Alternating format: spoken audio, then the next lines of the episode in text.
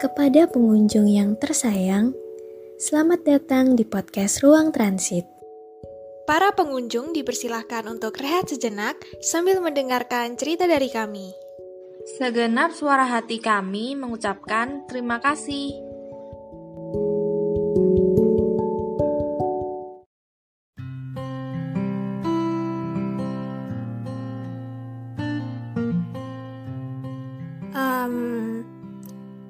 Awalnya bukan dia.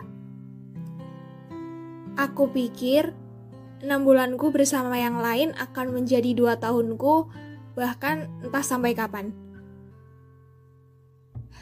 Sebenarnya aku sangat cocok dengan yang lain, tapi perasaanku itu selalu bilang enggak, enggak seperti ini yang kamu cari. Dan rasanya aku seperti mendapat sebuah keajaiban. Mata dan perasaanku gak pernah bisa bohong setiap kali aku menatap matanya, ada sesuatu yang berbeda dari dia. Aku berkali-kali berusaha menghindar, tapi ya begitulah. Rasa deg-degan ini harus berakhir pada aku harus mengakui aku bohong kalau aku bilang gak naksir.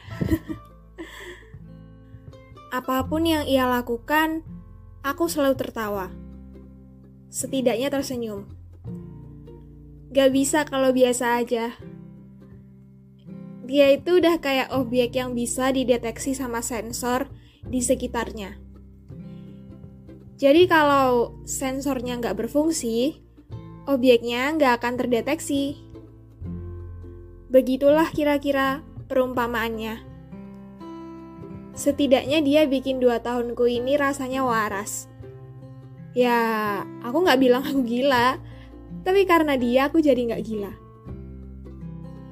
Hatiku rasanya menghangat. Bertemu dia itu bagaikan sesuatu yang sama sekali tidak pernah terpikirkan. Apa yang membuat dunia mempertemukan aku dengan dia yang sama sekali aku tidak tahu apa-apa tentangnya. Lalu aku mencoba memahami perlahan-lahan, dan aku mendapat kesimpulan bahwa dia selama ini orang yang aku mau.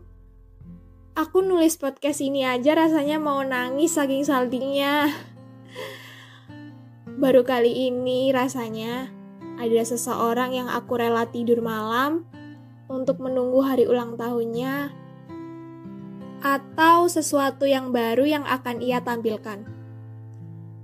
Aku bukan tipe orang yang tidur terlalu larut.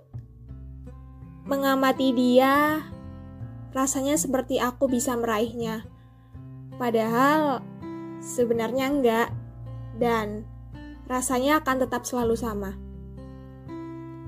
Bahagia, sedih, dan segala perasaan yang aku rasakan pun dia layaknya seperti rumah ternyaman. Walaupun jauh, tapi wangi ruangan itu masih terasa aromanya.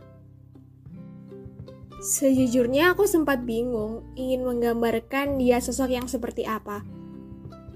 Karena dia terlalu sempurna di mataku. Kata Saka, manusia itu nggak ada yang sempurna.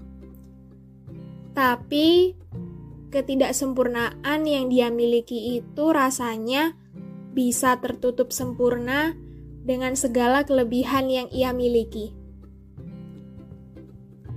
Di sisi lain, aku selalu bergulat dengan hatiku yang terus mengatakan, "Tuhan, kenapa dia di dunia ini hanya ada satu?" Ya, aku tahu dia bukan amuba atau bakteri yang bisa membelah diri. Dia juga manusia biasa, kan? tatapan matanya, suaranya, gerak-geriknya, apa pun yang ada pada dirinya, dan bersama dia, rasanya lebih dari sekedar bahagia. Rasanya seperti menghirup udara di pagi hari, rasanya seperti jatuh cinta setiap hari. Dear biasku, entah menyebutnya bias atau bias, Aku bukan orang yang mengerti tentang keseluruhan hidupmu. Dan terima kasih, kamu telah berhasil membuat perasaanku mencair, dan rasanya aku ingin mengenalkan kamu pada satu dunia. Kalau ada orang sebaik dan semenarik kamu, bahkan aku nggak pernah absen dari notifikasi handphone, cuma untuk tahu tentang keberadaanmu, karena kita berada pada belahan bumi yang berbeda. Mungkin aku tidak sebaik fans yang lain, bukan fans yang kamu kenal. Tapi ada satu hal yang harus kamu tahu. Tidak sedikit pun rasa penyesalan ini muncul dari diriku. Dan di dunia ini tidak ada yang abadi. Maka, jika suatu hari nanti ada saatnya untuk berhenti, kamu adalah satu dari sekian orang yang akan aku tulis pada sebuah ingatan dan untuk dikenang suatu hari nanti. Jutaan manusia di luar sana menyayangimu. Di antara jutaan manusia itu, terselip aku di dalamnya.